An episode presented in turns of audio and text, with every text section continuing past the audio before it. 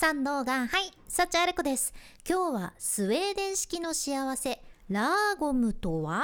今日からできる5つのヒントというテーマでサクッとお伝えしていきます。今回はあなたが今日からすぐできちゃう世界各国にある幸せを作るヒントというのをご紹介していく回です。ラーゴムってご存知でしょうか？私は知りませんでした 実はねいつもお世話になってるカフェの店員さんに教えてもらって初めて「えラーゴムとかあるんですか?」っていう風に知ることができていやこれはね絶対リスナーさんにも知ってほしいなって思ったものなんやけどラーゴムというのはねスウェーデンの人たちが何よりも重んじている概念ということでラーゴムって聞いたらさゴム関係の言葉かなとかラーゴムっていう響き的にあドットコムですか？っていう なんか関係あるのかなとか私はいろいろ考えちゃったんやけど全然違ってね ラーゴムはちょうどいいという意味の概念なんだそうですちょうどいいんやけんデンマークのヒュッケと似てそうで似てないというかまたちょっとだけね角度が違う気がするんやけど何か極端に偏らずに調和が取れてる状態？多すぎるのも良くないし少なすぎるのも良くないしでその自分自身にとってちょうどいいバランスを見つけること？これがラーゴムっていうんよね。で言い方としてはいろいろあるみたいでいいお湯加減とかやったらラーゴムなお湯ですねとかとも言えるし自由に自分にとってぴったりな働き方だったらラーゴムに働くという風にも表現できるしめっちゃ着心地のいいセーターとかだったらえめっちゃラーゴムなセーターじゃんとかってそんな言い方もできるそうなんです。でこのラーゴムの語源がね意外やったんやけどもともとは海賊とかが活動してたとされるバイキングの時代のラーゲットオムという言葉から来てるそうじゃね。このラーゲットオムというのは仲間と分け合うっていう意味らしいんやけどそのバイキング時代にみんなで輪になってミードというその蜂蜜のお酒を入れた器をね自分がちょっと飲んでから隣の人に渡す感じで、順々に回す時に全員にちゃんとお酒が行き渡るようにそれぞれがちょうどいい量だけを飲むっていうのが大切やったらしいじゃん。やけんラーゴムってこのちょうどいい量を仲間と分け合うっていうところから来てるわけなんよね。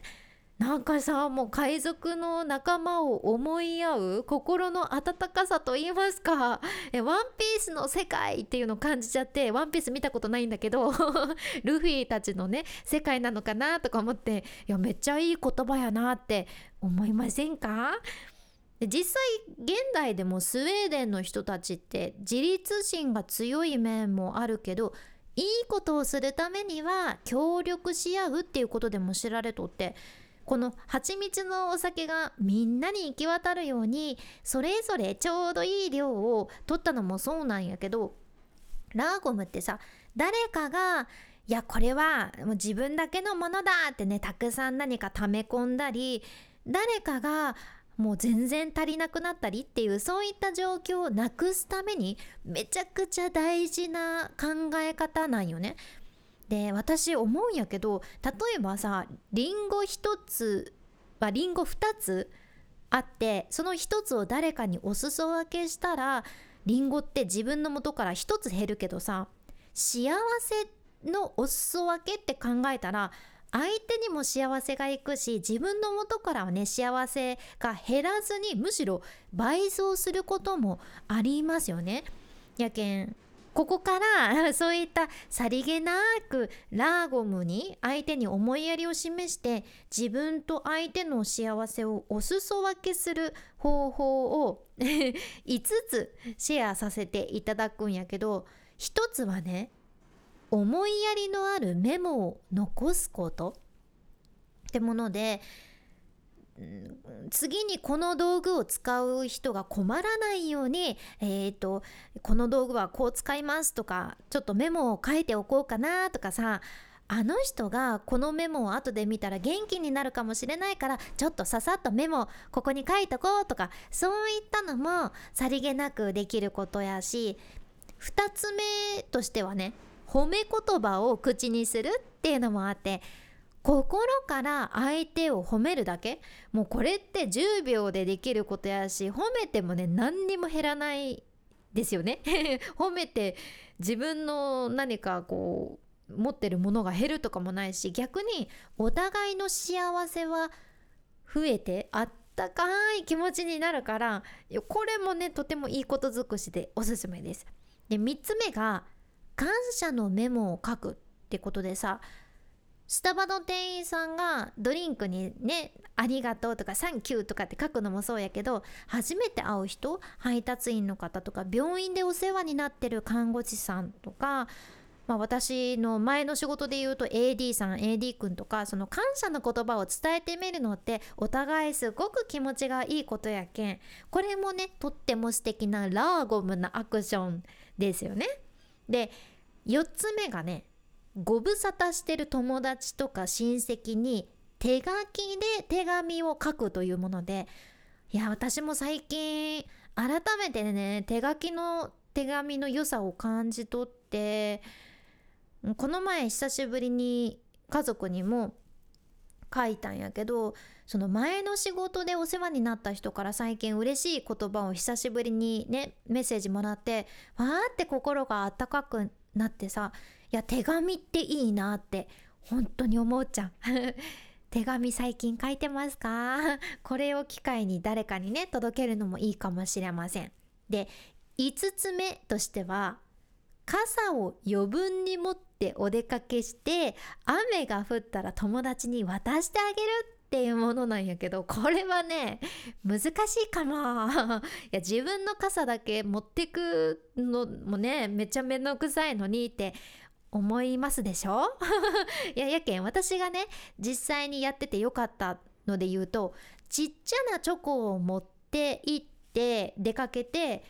でまあ昔本当に私お金がなかったけんさ本当に本当にそのスーパーで買うバラエティチョコとかやったけど本当にちっちゃなちっちゃなチョコやったけどさ誰か仕事先とかでも疲れてそうな人がいたらその一つをねどうぞってちょっと渡すというのはやってたんですよ。もうめちゃくちゃバラエティチョコの一つやけんちっちゃなチョコやけんもらった方もある意味だからこそ気にしなくていいしチョコレートがねそのなんか高級なものなのかどうかっていうのは実際その時は関係なくこういうのって気持ちだと私は思ってるので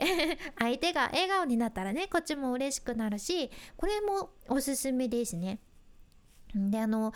1つ目にご紹介した思いやりのあるメモを残すというのでね私昔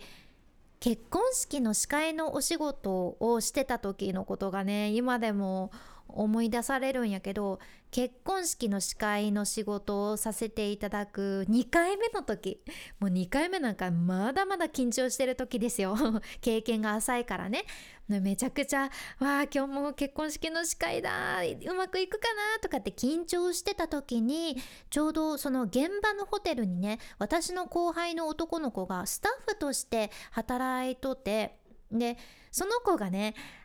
自分私が担当させていただく披露宴のスタッフの一員でもあったじゃん。たまたまね。で披露宴が始まる前にその後輩くんが「あお疲れ様です。これアレコさん用の水です。飲んでくださいね」とかってあったかい言葉かけてくれてそのコップをね私がいるところに置いてくれたんやけどでその時普通に私も「え水嬉しい。ありがとうね」と「頑張ろうね」とかって言ってたんやけど本番前にその水を飲もうと思ってねコップを手に取った時に後輩くんがそのコップの下に一緒に敷いてくれてたコースターにねメッセージを書いてくれとって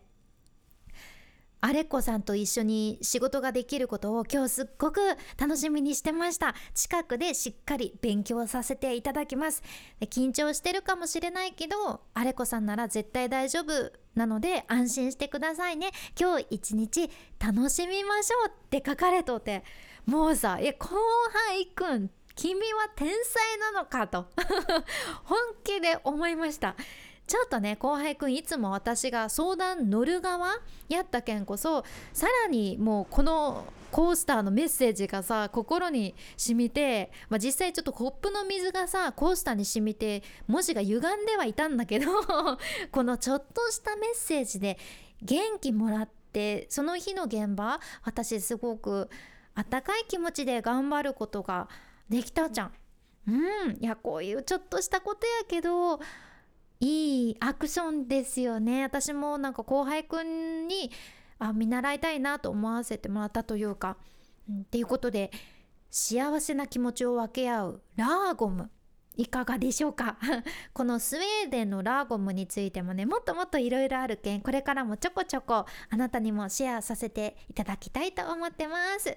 このポッドキャストではあなたの耳と心をゆっくりほぐして毎日ご機嫌に楽しく過ごせるヒントこれからもシェアしていくけんもし今日の内容がちょっとでも役に立ったらあなたの大切な人たちにも、うん、ラゴムしてるって シェアしていただけたらとっても嬉しいです。これからも最新のエピソードを聞き逃さないようにフォローボタンまだ押してないというあなたぜひ今のうちにポチッと忘れずに押しておいてください。君に幸あれ。